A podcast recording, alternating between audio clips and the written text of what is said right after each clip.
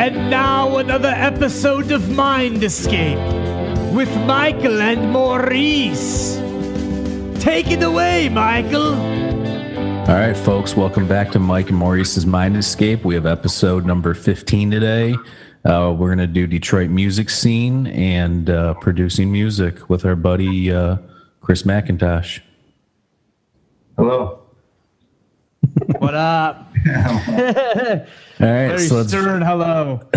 let's jump right into this thing. Um, so, you are responsible for producing two of the better albums to come out of the Detroit area. In my opinion, we got Life After Life and uh, by Simplicity and Incredible Consequence by Bump.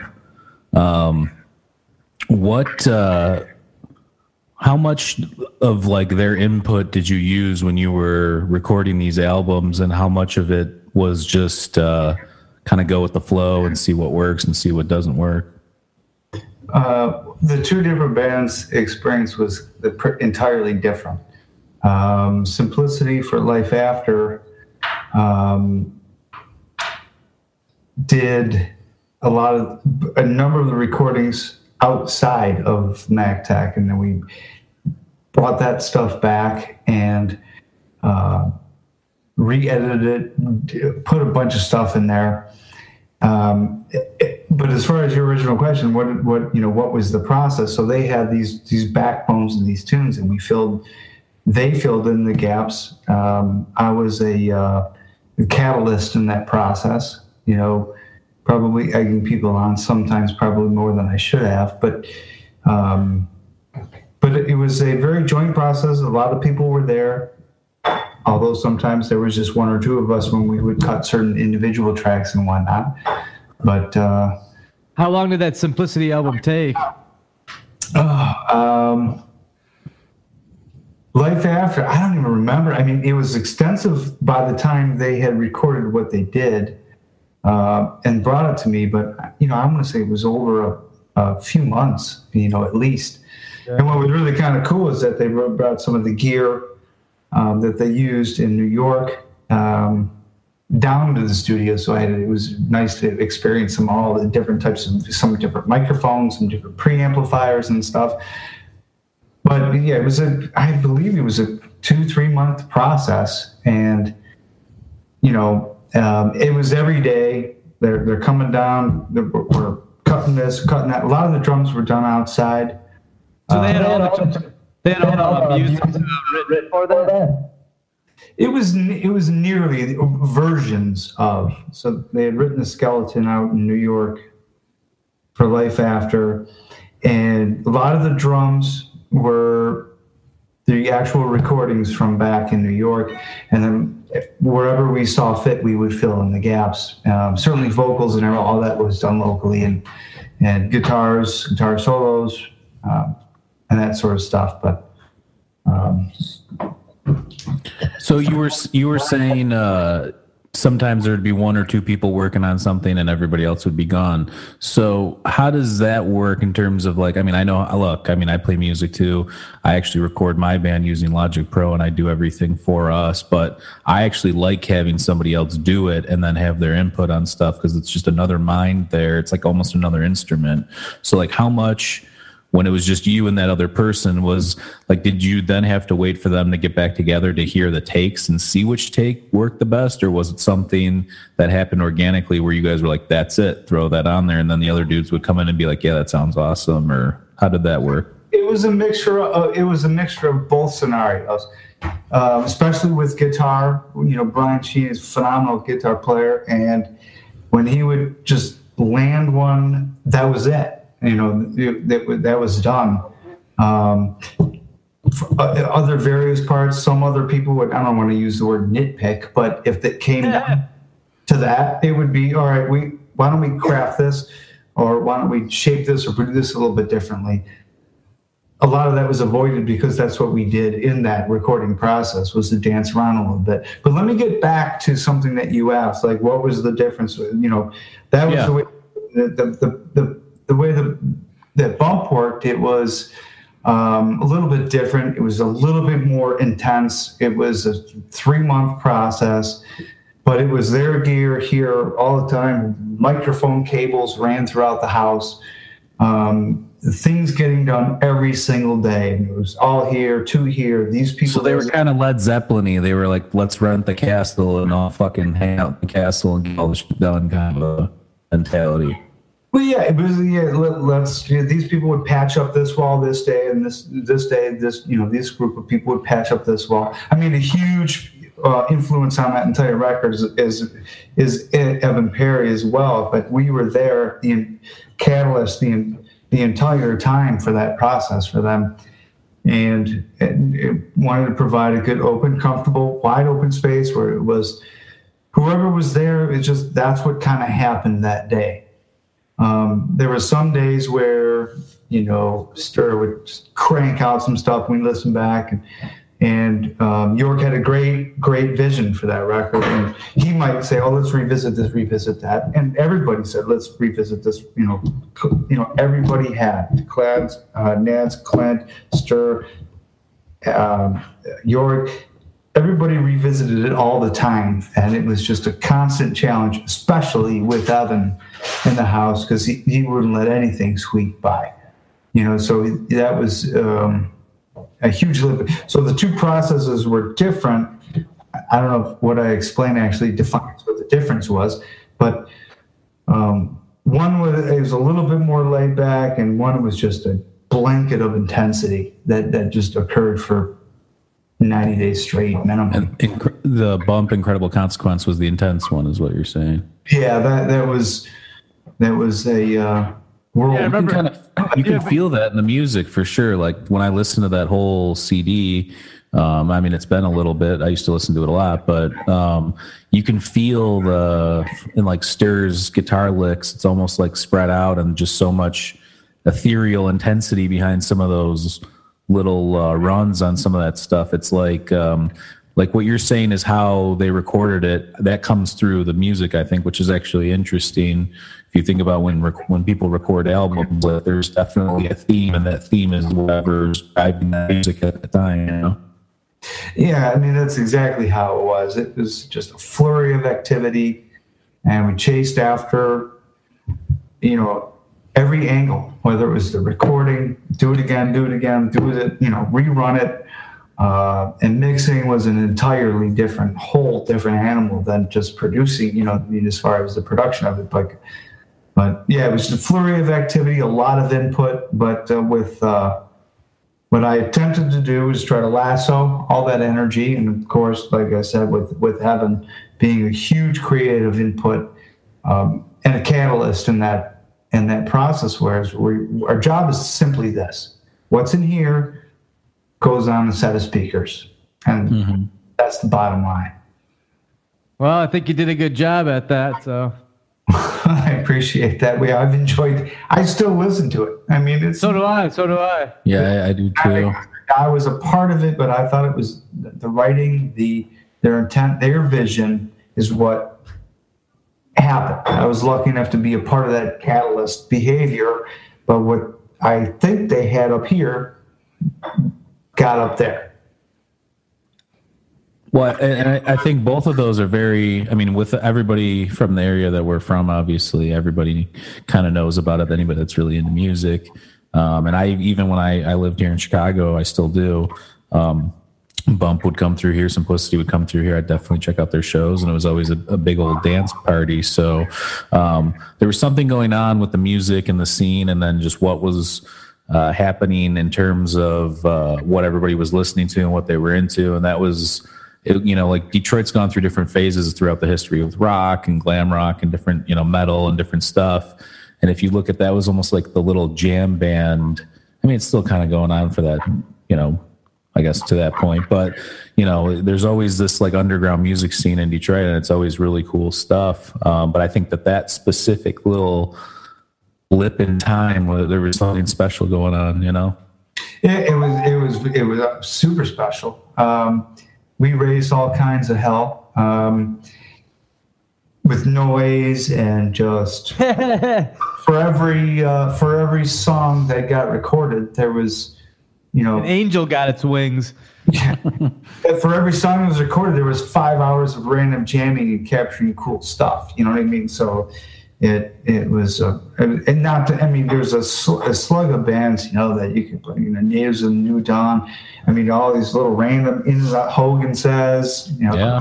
and, and working with LLE um, a couple bands up north there were a few times it was kind of funny that that a friend of a friend of a friend you know, from working with me would, would go out and it would reach to Chicago, it would reach to far up north, it would reach, you know, to certain parts of town getting calls from folks from doing that activity. That's what I mean, mine I'm, I'm most proud of is, is uh, I mean, not to, not to repeat myself, but get what's here out, out there. And uh, that's what all that work was for.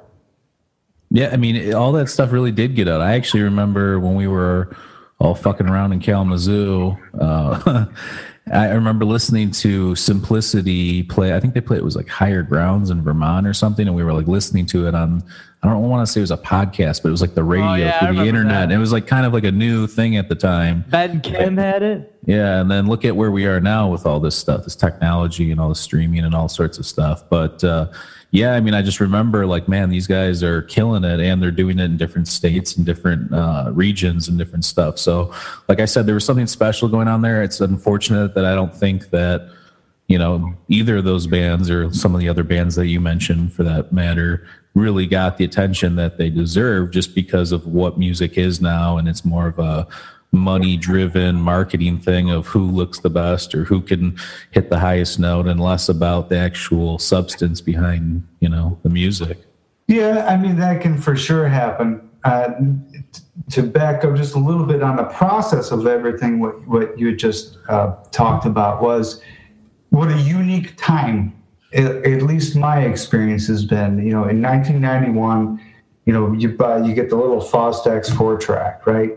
And I'm in college, and we're just wanting to play some tunes, and we were blown away. You know, oh gee, you know, you can do one and you can do two, and you can hear yourself jam. You know what I mean? With right everybody and hear it through your own speakers. And that from that point in time till now, now you know maybe you know there's all kinds of stuff going on, but um, there's been a pl- I'm going to say we're not plateauing, but near there in terms of just a plethora of technology that's out there. But my point is, when you look back and think that the experiences, even and the aforementioned, you know, uh, subjects of the bands and the simplicity and bump and the technology, some of the experiences I personally went through with that technology phase, with that, um, you know, continuous improvement mentality.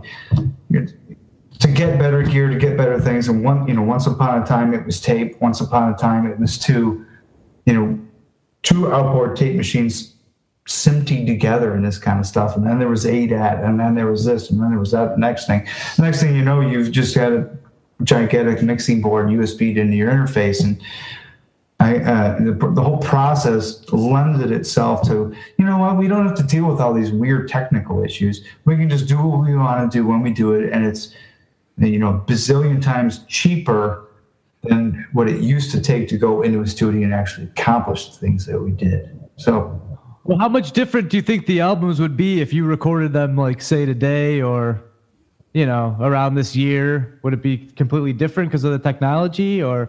oh, I mean, between when we did it and now, the technology wouldn't technically be different. Oh, okay. I'll, I'll throw in just another curveball. was all that stuff was analog wasn't it Well, when when we're talking about way back in the day, you know what your home studio was, which is what I did, was yeah tape. You know what I mean? This was just like cassette tapes that went in. right You know, and all of a sudden, you know, um, when the digital world came in, and I'm a huge proponent of that stuff. I, I- you know, back in the day there might have been issues with it, but the translating of analog into digital is perfectly fine. It works just fine today, especially when you, the way you want to mix it. It's all a big mush. It all works out. My point is that it wasn't such a huge production to say you want to come back to this song on Monday and you had to load the tape, wind the tape, hmm. put the mixer exactly where it was, take notes. Nothing was automated. I mean, with Yeah, a that's insane. the big studio. Whereas even with a little four track, you have to remember how was it set? How was my input set? What volume was my input? I mean, all that stuff. All that went away. because it's all pre-programmed right into the interface. But the point being that the creative process, you know, if uh, I, my part was managing all those what became minute engineering sort of details, then the only left thing to worry about was equipment. And people buy great equipment, you get great microphones, you get good converters, and all of a sudden, what Led Zeppelin, you made a reference earlier, you know, many, many mm-hmm. years ago. Sure, I'm not arguing the tonality of records like that, but a process to manage something like what they accomplished is quite a different. You know, quite a bit different. Excuse me.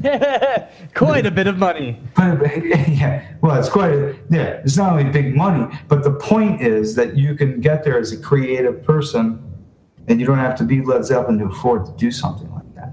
Sure. Yeah. What uh, now? What you were just saying about the the technology and everything was it?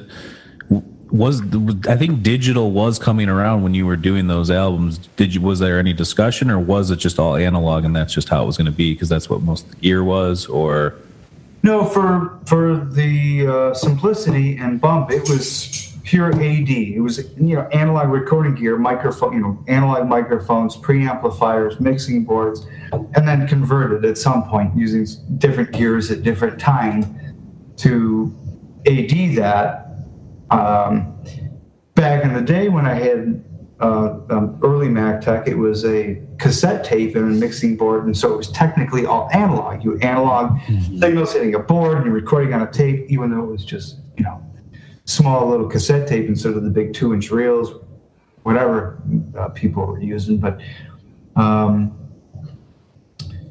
it, it, the point of it was having good microphones, good gear, and good converters. What uh, I, obviously, I think Mike's Kevin and I re- learned this. I mean, like you know, we mess around, but these mics that we got, these Shure one of the seven Bs. I mean, it's like I tried other mics. I'm like, this thing blows the shit. So I think mics are huge into that now. When you are doing like recording the vocals and stuff, like you did with Jorg or you know Sheehan or uh, uh, any of the guys from Simplicity, did you isolate it? Would they, you know, I've been over, I think one, when Hogan Says was recording and you had uh, Hogan in the little booth alone wailing out his little angel voice. Um, but was that something you did all the time or did you ever try and capture like colored sound with something in the background or like light, you know, something else? Or was it always just isolate the vocals and then mix it from there? No, it was definitely not about isolate the vocals. It all had to do with what's in here gets out. So, okay. depending on the vision, is how you want to record it. So, when you want to put the vocals in a certain position or a certain space or a certain ambiance, um, you think about how the best way you want to capture it. So, if, if you, if you want to capture it really dry and build that space around the music, then you record it dry and you build that space using the different you know techniques and, and, and that kind of th- uh, stuff. But inherently in the vocal, if I want to record a vocal that has an echo like that, then that's how we would record it. We did a, a number of vocals with uh, a project that I did with Ryan Sheehan from Simplicity, the back off. And we did some vocals with Simplicity there where we would actually use um, the front room with the microphone and you want to encapsulate and capture that space.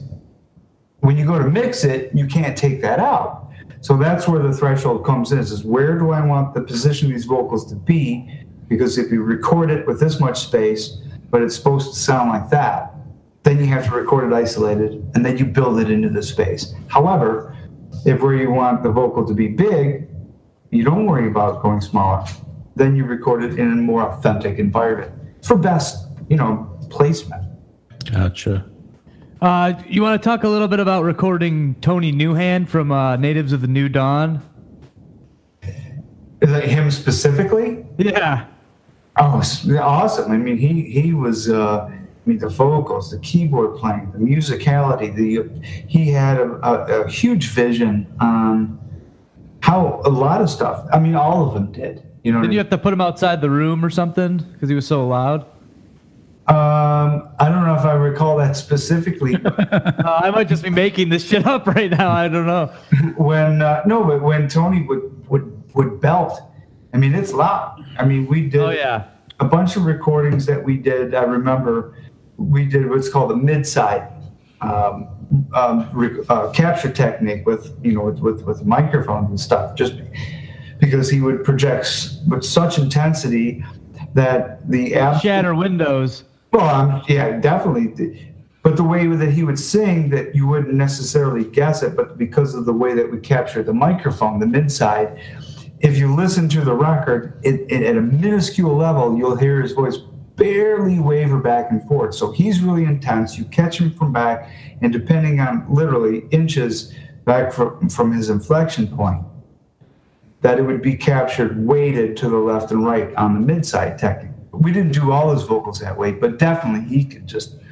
He's got a craft. He can just. Yeah, he's got some pipes. I saw a flick uh, clip of uh, Fluffhead, their gig, um, and he, I think he came on with them and sang uh, Wolfman's Brother. This dude was belting it out. Yeah, and besides the singing ability, just just, just had a vision. Was just knew what he. You know what I mean? Everybody. Yeah, he's a sick musician for sure. Oh man, and he just. It was just. It was a great, fantastic experience as far as I'm concerned. They did. a- They did a great job. I did a bunch of stuff with with that gang. What do you consider your your out of all this, all the stuff you've done, all the years you've been doing it? What do you consider your masterpiece? It can even be something that you've done yourself. Is it? I mean, it doesn't have to be another band. Do you have something that you're just so proud of? You're like, this is fucking it right here. It's funkin' Wagnalls, bro. Well, that's what I was going to say. I, I don't know if I could specifically put the nail in the tune, but I would say that stuff that I did. Um, I mean, I had you know a few bands back in the day that I recorded some stuff. I had jam sessions, even to the tune of two or three weeks ago, that just are fun to listen to. Um, but if I, I don't know, I don't know what my masterpiece. I guess I, I don't think I could judge what my masterpiece is. I'd have to ask everybody who's known me my entire life. You know, my masterpiece is whoever walked away happy as a customer. My masterpiece is whoever walked away as a musician that said they're fucking proud of that. You know, you know, um, Scott Fargo made a fantastic record here. Uh, Gretchen Wolf made a fantastic, you know, in simplicity. All the guys did. They made individual tunes. Evan and I um, have done countless ridiculous tunes over the day, um, you know, uh, with the Gerbil Master. But and Kevin, you know, has done a bunch of tunes here, and and Threw some feces at the wall over there. I'll tell you that. yeah, I mean, there's if we could be a fly in the wall, or if the walls could talk. But so I guess my masterpiece is I would just say my masterpiece is having the, uh, the heartbeat and the brain and the ears to and the means to try and do what we all accomplished. I was gonna say one of the big things I took from uh, going over there. I met so many cool people. You know, it, it was a Great, awesome time. You know, that's what I'm most proud of. I is that it's just the influence. These people didn't know these people until we come down and we have a massive jam session, and then there's Yeah. friendships born out of that, and different bands who like were at fisticuffs. All of a sudden, they're like, "Oh, you're at, at Max recording? Oh, we're opening the door and bringing equipment down the stairs." And people are like, "Oh, all right, well, cool, yeah, let's have a beer. Let's, you know." yeah. Um, just the just the knocking of all the passion is I I guess that's what my uh what I'm most proud of is that it was a place for all that shit to clash. Yeah, broke a couple guitars and uh, had a couple brews. Couple. Whew. Yeah. Now, is that that little wrinkle in time? Is that something that you now you looking back at it, you're like, okay, this is what this was. This was like lightning in a bottle. But do you, when looking towards the future, is that something you're trying to recreate or recapture at any point, or is that just something that kind of is what it is, and you just move forward and do what you do, and then can't if it recreate that, If it bro. happens again, it happens again. If it doesn't, it doesn't. Kind of a thing. it's kind of a, if it happens, it happens. If it doesn't, it doesn't. You know, I've I've been um, a professional person the entire time. I mean, prof- I mean, not that anybody else is not professional, but I've always had my career. You know, I uh, I studied. I worked hard to get certain credentials. Um, next Thursday, I, I hit my 20 year anniversary at my company. And I've, Congratulations. Yeah, congrats. I've had a handful of positions that have just basically defined who I am and are a major part of my life, just as recording music and, and, and more has been. So, would I record something if somebody said, Hey, I want to record this next Friday? Absolutely. Put the time on the books, uh, you know, get the equipment. It's all out. Everything's like it used to be. The mics are drums, the amplifiers are down there. There's plenty of guitars, and there's plenty of spirit. So, to answer your question, yeah, I, I would do it again. You know, could I take on like a project like Bump did back in 2005 and 2006? Um, probably not in the space that I live in these days because um, it's just it's a little different. Right. Being engaged to a very special person, Juliana Jones, uh, Congrats. and the it's that's not where the, if, if it happens here, sure it can happen here. That was a medley of uh, you know wake up on uh, Sunday morning and say what just happened the last five days, but. uh, but to answer your question, I, I absolutely, I'd love to, you know, make music. Uh, like I said, we record and look back and play back what we listen to, put some tweaks on it, still mix it, play with it a little bit. The whole activity, the whole uh, task of of accomplishing this to the speakers, something I'd always do. If not just for what I and my buddies play, but if somebody needed help. Right on. So, but kind of like a piggyback off that last question, did you feel did you feel like when you when you were in that moment that you truly were in that moment, or was it just something that you're just doing what you do, and it just so happened that that's what was, or were you like able to have scope in the in the scenario special shit going on here? Um, I mean, it was uh you never thought about it. The thing like, oh, I, I'm in the moment when it, when it was happening. Just did it, and you had a, we had a great time. And it wasn't until it's like for every day that you stop doing it, then you start thinking about what it meant to be in that moment. Yeah. So here I am, X amount of years later, and you think back and go, God damn, was that fun? You know, um, would I want to wake up and do that tomorrow? No, not, not necessarily. But at the time, you're just doing it, and and everybody, that's what life is all about: looking back and reflecting, and reflecting that was a great time. Yeah, I think it's really hard to fucking enjoy something in the moment because you don't know. You're doing it and you're doing it, and then when you look back, you go, "Damn, that was incredible." I don't know if that actually will ever happen again, but when you're doing it, you don't even think about that. Yeah, sure. I mean, sure, you can be at a show or you can be looking over a mountain, and a second later, you can be like, oh my God, it feels so great to be here. Talking about what we're talking about, it's hard for me to, I guess, say, like, when I was doing that, was I at a breathtaking peak on a mountain, or was it like the moment my son was born, or was it like, you know, the moment I met Juliana? You know, that th- those these are things that are so important because that it defines who I am. It's what I've done for a long time. It's to love music and all that kind of stuff. That you look back now and think, "Golly, wasn't that fun?" It was fun at the time. Don't get me wrong. And you say, "Look, this is fun," but like I said, what I was proud of is I look back and you realize that this many years just blows by, and you think, "Man, that was a really special time." Yeah, I mean, it's just like the SNLs. Like they always ask those guys, "Do you guys did you realize it was a special moment?" And they're just like, "No, we were just working our asses off." That's it. And, you know, all you were focused on was getting the skit the skit done, and you know, making it as best as you can. Same thing with Seinfeld. He couldn't enjoy it because he was working so hard. Then you look back and go, "Damn, that's one of the best times of my life." But whatever. I think that's just human. That's natural human shit. You know. Absolutely. You look back and go, God damn, that was fun. Um, and you can't at the time, but sometimes what you thought was fun at the moment, you look back a day later and you're probably like embarrassed to tell anybody that it ever happened. So- You know, the other weird thing too is okay, so all that stuff happened in in your house, in your basement and in your closets and wherever anything was being recorded.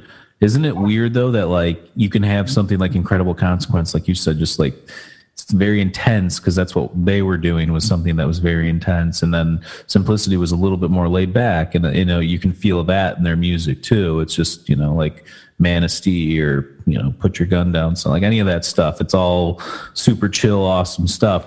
And it's just it's weird that all of that music that's so diverse that's so different all kind of has this like personality that's based like it's you're almost like your house is a living thing and these are like you know creatures that were given birth out of it Well, we probably gave birth to a lot of things down here. Yeah. Even Brad, dude. that's fucking na- that's nasty yeah I got God, fist fights, you know, hugs, Yeah. Tears, tears. vomit. It was just, it was a, I couldn't say it, you know, again, it was just a amazing time to, to, to, work and have fun and just do the stuff. I mean, you could, I had, like I said, I had my professional job.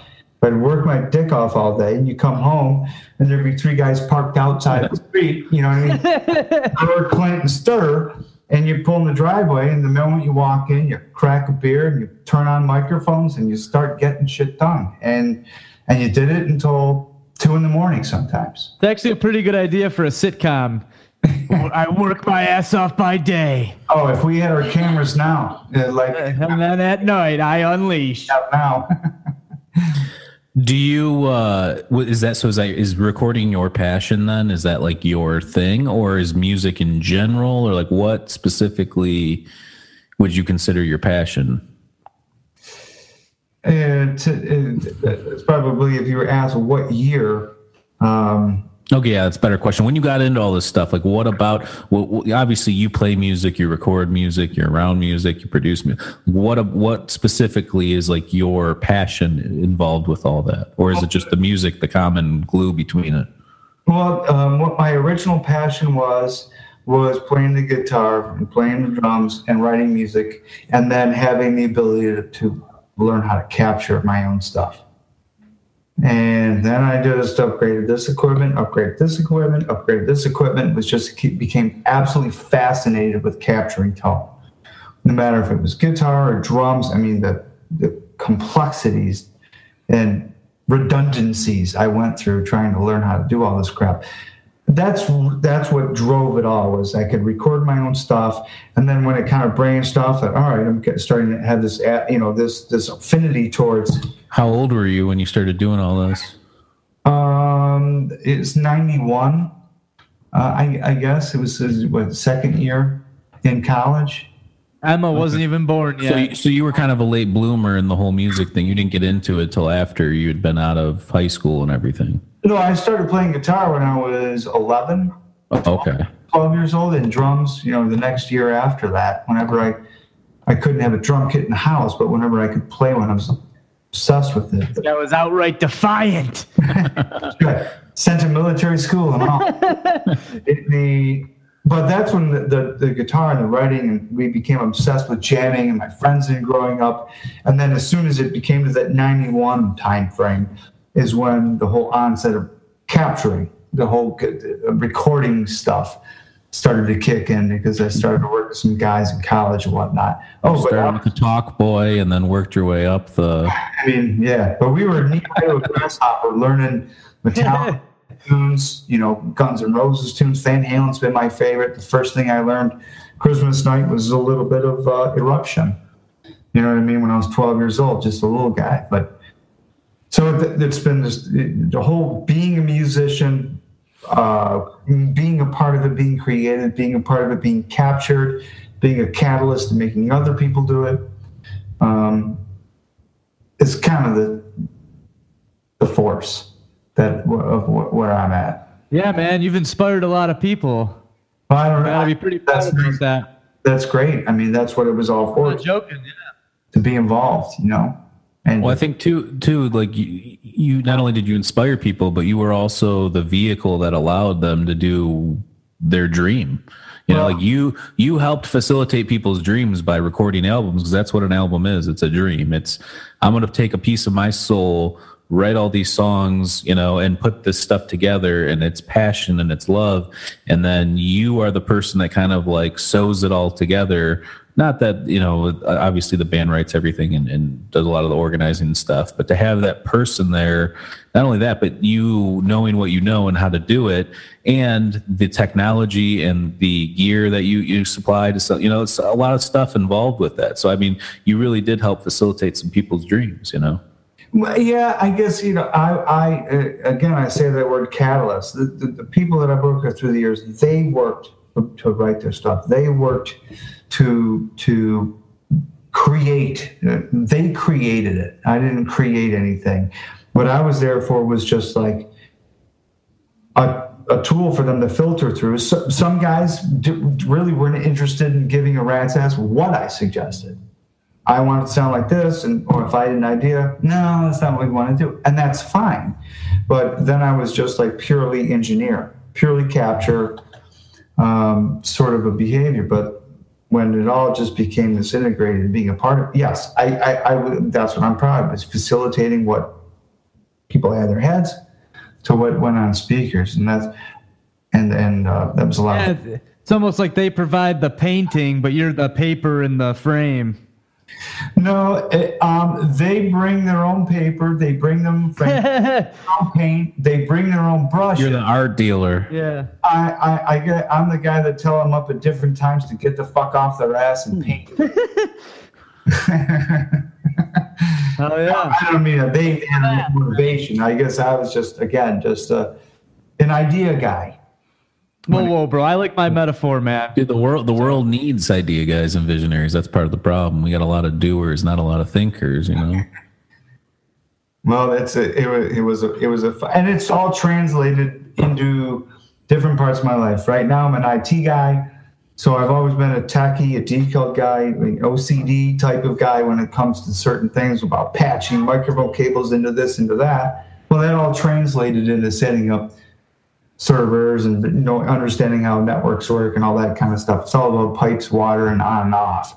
So it's all been for for things that even speak outside of music, but the whole engineering process altogether. What uh, in terms of Bad what- motherfucker. in terms of like when you're recording um, these bands I- like you said there's certain bands that say hey this is how it's going to be this is the way i want and then there's other bands that want your opinion and you give it. So like a piece of you enters the equation then. But has there any been, been or is there i guess ever been anybody that came down there with an exact idea that you helped them facilitate that the way they exactly wanted it and it came out fucking amazing? Like i am sure most of the stuff you've done like that but has there any been like one thing where you were surprised that what they had envisioned worked out in that in that way because there was no collaboration really Um, there's there's always been some sort of collaboration. I'm not sure that I could pick out something that said, all right, somebody that came down and said, all, right, all I want you to do is to record this. just hit record and i'll do the fucking rest Yeah, I, I nothing. Really, that surprises me. Actually, I would think someone would come down, arrogant motherfucker, and you know, Well, you be like, "I want to record this. Just just push the record button, and I already have it all figured out."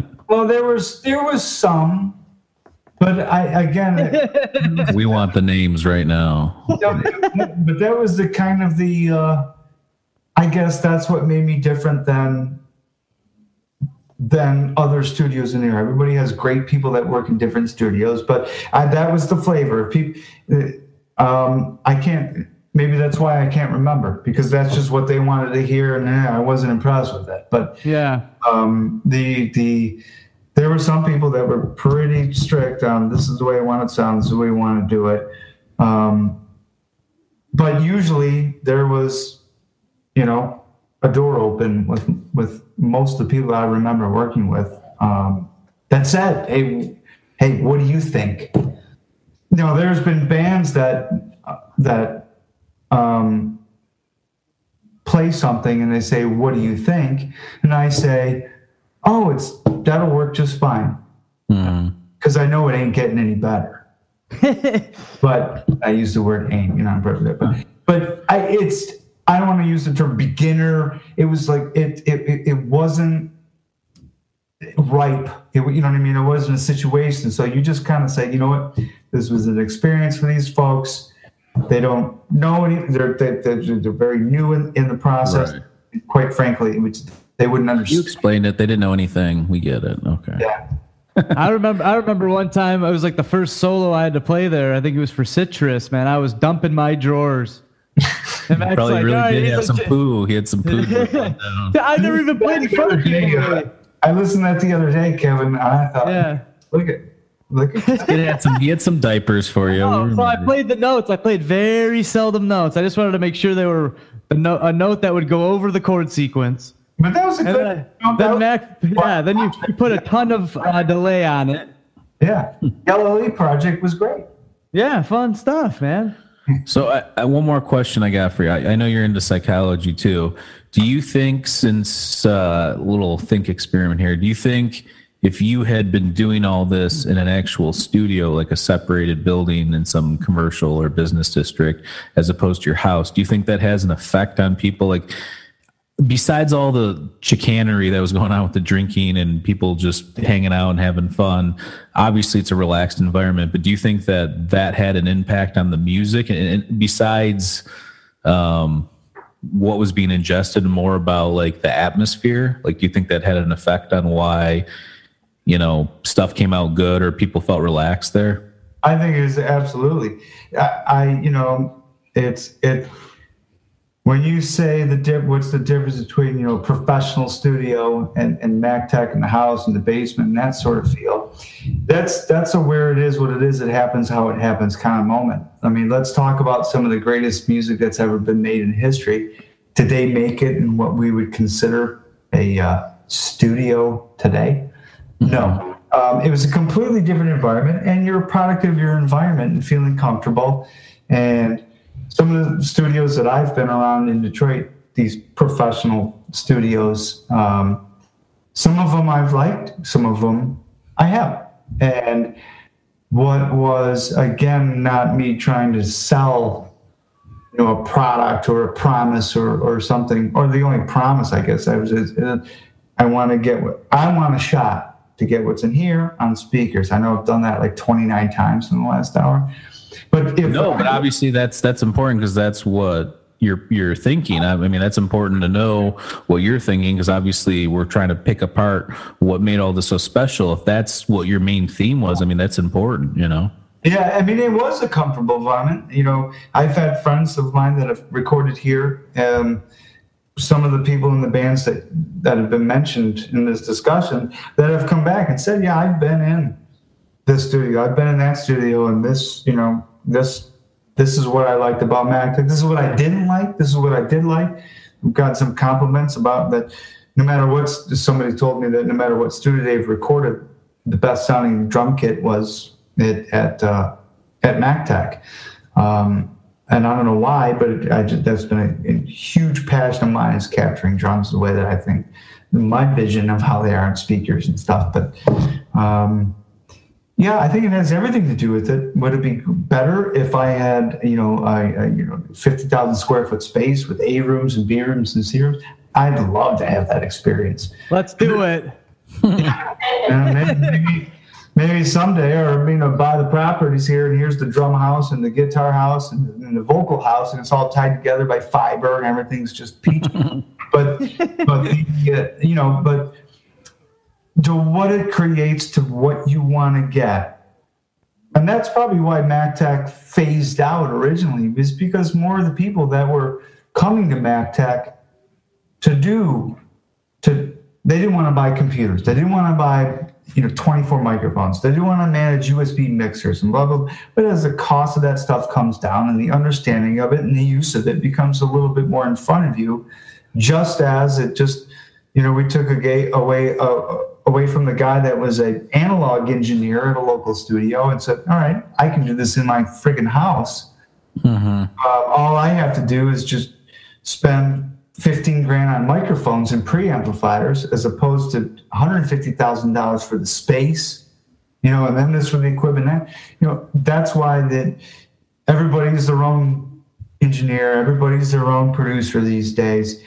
And that's why it was a unique time, I guess, to kind of tie back to what I was saying before, to what it meant to go from analog to digital was understanding the gear, kind of broke the ice to understand it um, master it. And I, in some scenarios, if you told me to go back and do this and do that to a track, I'd have to think for a minute because it's been a number of years since I've done, you know, some of that editing um, to the degree that we did a number of years ago. But, um, you know, to answer your question, where you record and how you record has everything to do with it. But I do not think one is better than the other. Okay.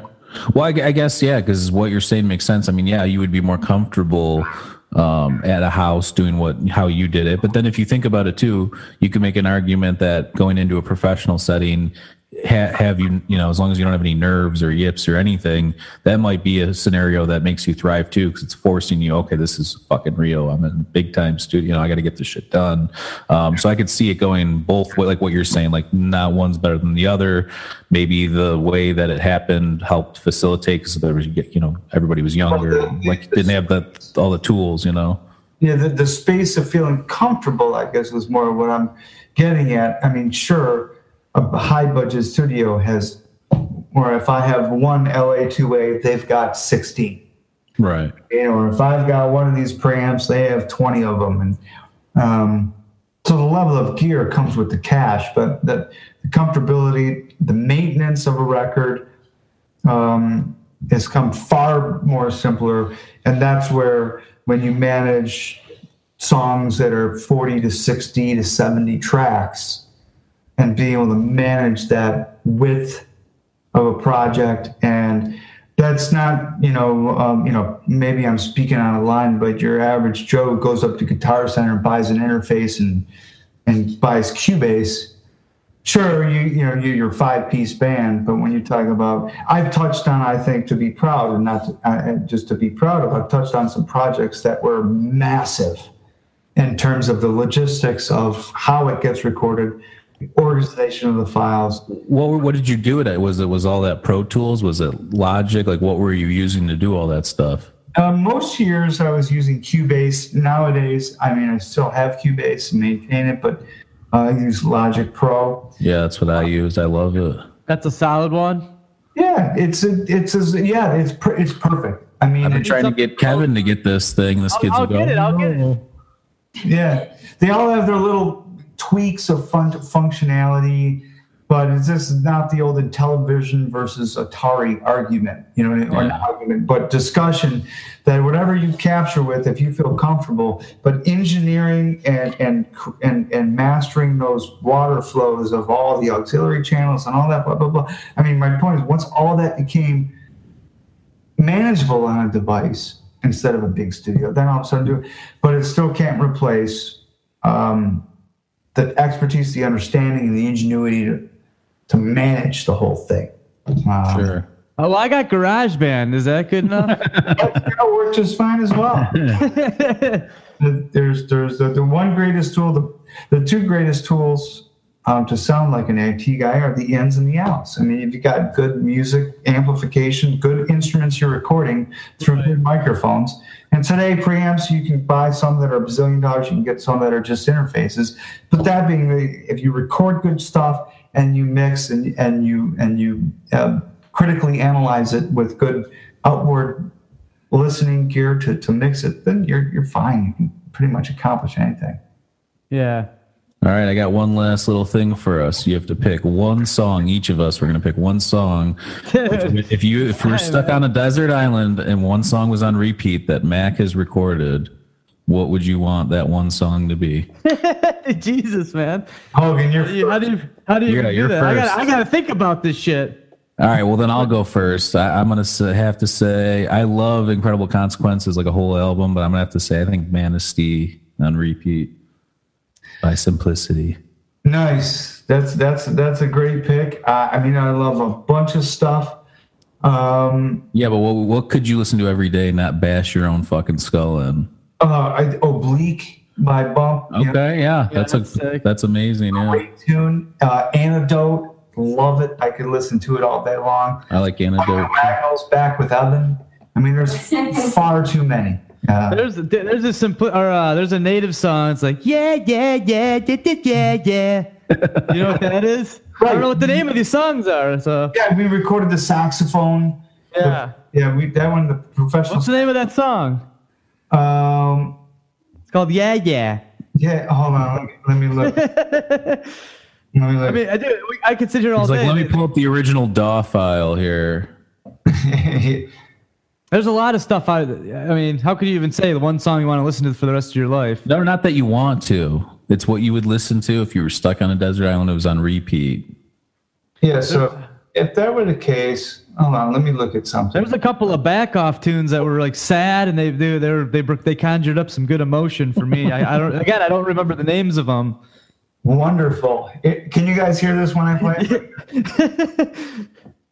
Yeah, play some music. Now we're having some fun. I can't hear it. T- Oh, Tony I can. appears behind them. Yeah, now I can. Yeah, this is this is good shit, man. This is like Motown. Baby making music right there. Oh yeah, Oh, Can you hear it all right? kind of. Yeah, I can hear that now. My finger on. My, my lights just got lower. Kevin's got his hand down his pants right now. So I mean, there is that. Oh, here. This is the way it finally ended up here.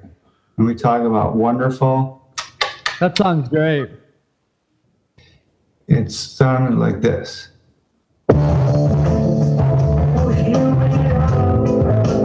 It's pretty fucking loud, bro. Is it loud? yeah. Let me do this.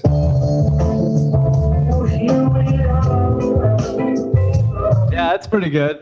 Yeah. Good stuff, man. That should, that should be submitted. You should. uh, You have a glass of scotch in your hand. It should be a scotch commercial. Yeah, right. The dude just picks up the glass and the music starts, dude. There you go. I don't know if that's the song I was talking about, though. no, it's not. I don't. I don't. I don't know. I'll figure it out. Stick to the rivers and the lakes that you're used to. We there, should do this boy. again, though, for sure.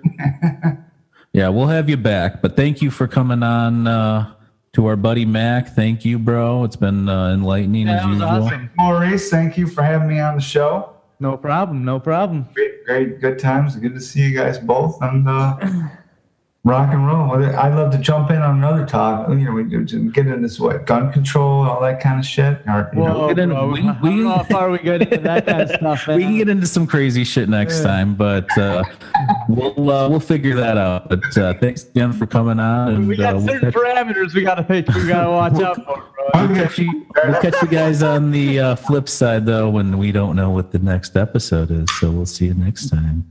All right. see.